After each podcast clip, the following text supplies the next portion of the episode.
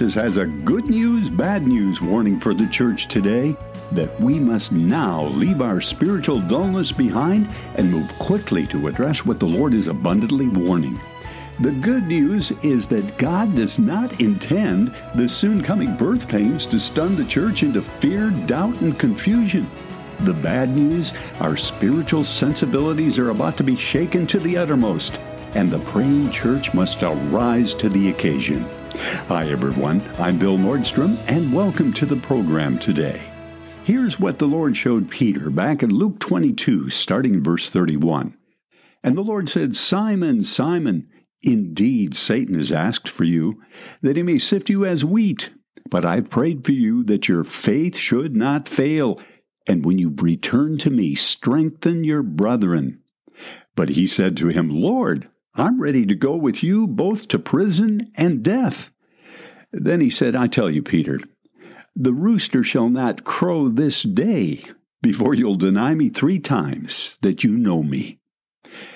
Now, most of us are familiar with the story. Jesus was about to be betrayed into the hands of Jewish religious leaders, leading, leading to his coming crucifixion, and Peter promised he'd go to the wall for the Lord, that there wasn't anything he wouldn't do for his master. Well, Jesus told him, You'll very soon deny me. And we know that's exactly what happened after the Lord's arrest. He denied him not once, but three times. So, out of that encounter, we present a good news and a bad news scenario because that's what Jesus presented to Peter. Jesus was telling Peter, I have bad news for you. Satan is asked to sift you like wheat. The good news, he had to ask. The bad news, I gave him permission. Now, we know there's precedence for that scenario in the story of Job, right? where Satan asked God for permission to afflict Job. He got the okay, God said yes, but with one stipulation don't kill him. Now that's encouraging. But Jesus then gave Peter some astounding good news. Peter, Peter, I prayed for you. Now I want you to get your head around that. The Son of God, the great intercessor, tells Peter, I've gone before my heavenly Father, and I've asked the Spirit to be sure to keep your faith strong. And, my friend, that's very good news. Listen to Paul's take on the intercession of Jesus in Romans chapter 8, verse 26. The Spirit also helps in our weaknesses. For we do not know what we should pray as we ought, but the Spirit, the Spirit Himself, makes intercession for us with groanings which cannot be uttered. Verse 27. He who searches the hearts knows what the mind of God is, what the mind of the Spirit is. He, he makes intercession for the saints according to the will of God. Listen to me. Have you ever prayed so hard your spirit groans? A deep calling into the heart of God. The psalmist says, Deep calls unto deep at the noise of your waterfalls. All your waves and billows have gone over me. Let me say it this way I'm wasted. I'm undone. I'm speechless. I'm overcome by the immensity of the Father's love and compassion. That's what we long for. That's the direction we need to go in our prayer life. Jesus goes on. Peter, even though I've given Satan permission to sift you like wheat, and in deep intercession, I've prayed. I've prayed that your faith will not give out, even in the midst of seemingly insurmountable circumstances. Nevertheless, Peter, I still have some bad news. Let me put it in everyday language, maybe my language. Things are really going to get ugly, young man. You may feel so far out in the woods, the Spirit of God would have to mail sunlight to you. Even though you feel lost and undone, let me give you some hope, Peter. Some very good news. I'm going to fully restore you. You're going to repent of denying me and become one of the three most important disciples in my ministry. You're going to the mountaintop with me, and you're going to see my Heavenly Father validate me and my divine mission. And Pete, that'll change everything in your life.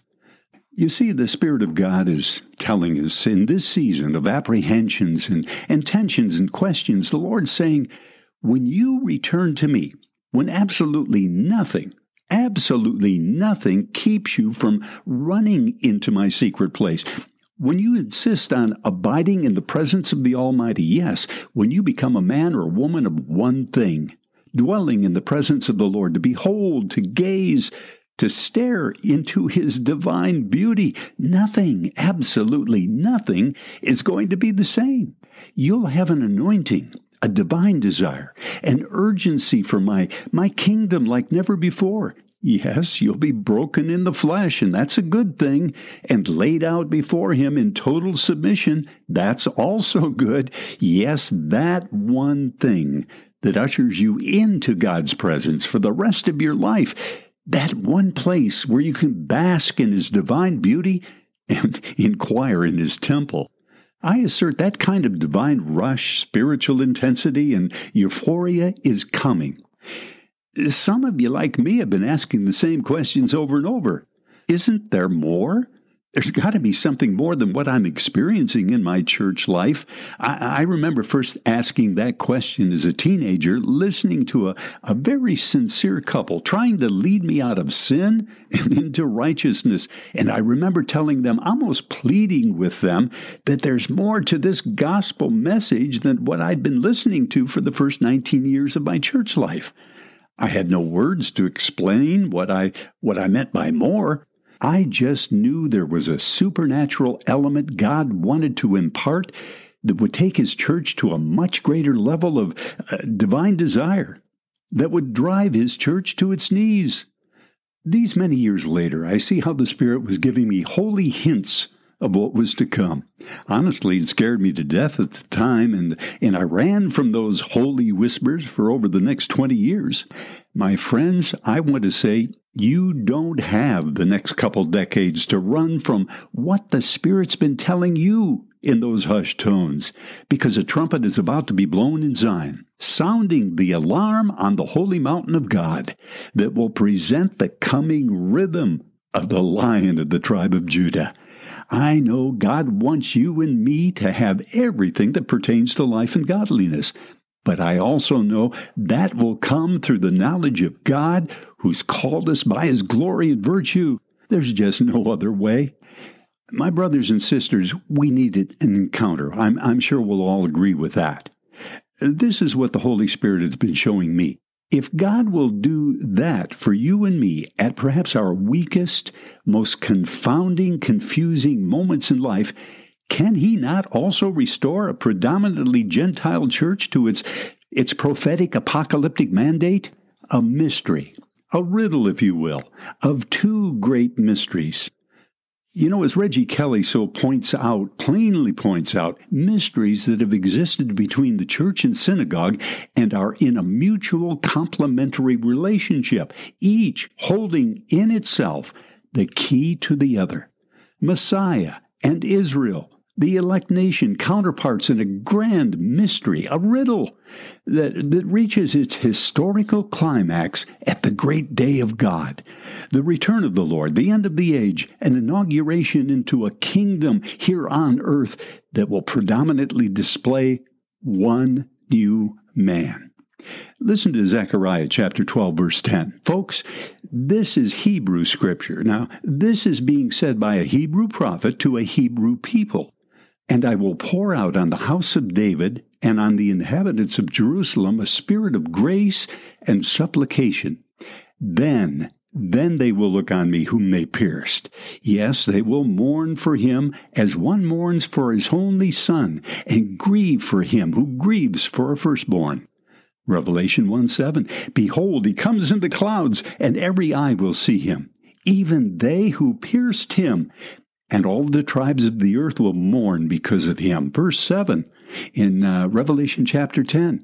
But in the days of the sounding of the seventh angel, when he's about to sound, the mystery of God would be finished, as he declared to his servants the prophets.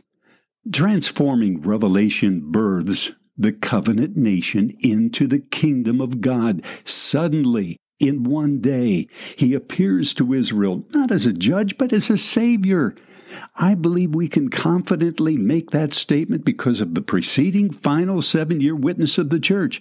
As Kelly says, millennial glory dawns coming to full light when Israel awakens to see its own tragic reflection in Messiah Yeshua. Meanwhile, the church and synagogue must remain at a stalemate, a 2,000 year impasse, each providing their own answers to a mystery divinely hidden throughout the ages. Yes, as Jesus assured Peter, Satan will sift you like wheat. Likewise, tragic circumstances will affect both Israel and the church before the end, each coming to the revelation of the mystery of the fullness of their respective destinies in the fullness of the disclosure of God's redemptive purpose. The coming of Jesus, his departure, and, and his return to Israel provides the context for the mystery of this age. It's Israel that provides the seeing of this mystery of salvation. That's where it all began. The gospel didn't begin in New York City. It began in Jerusalem, and the end time mandate of the church is to make it known, not only to the covenant nation, but to ultimately all the nations. You see, Jesus and Peter's brief encounter with the Lord can speak volumes for the church today. It'll be the cry of the intercessor the very activity that's least embraced and least attended to, at least so far in the 21st century church, but that's about to change.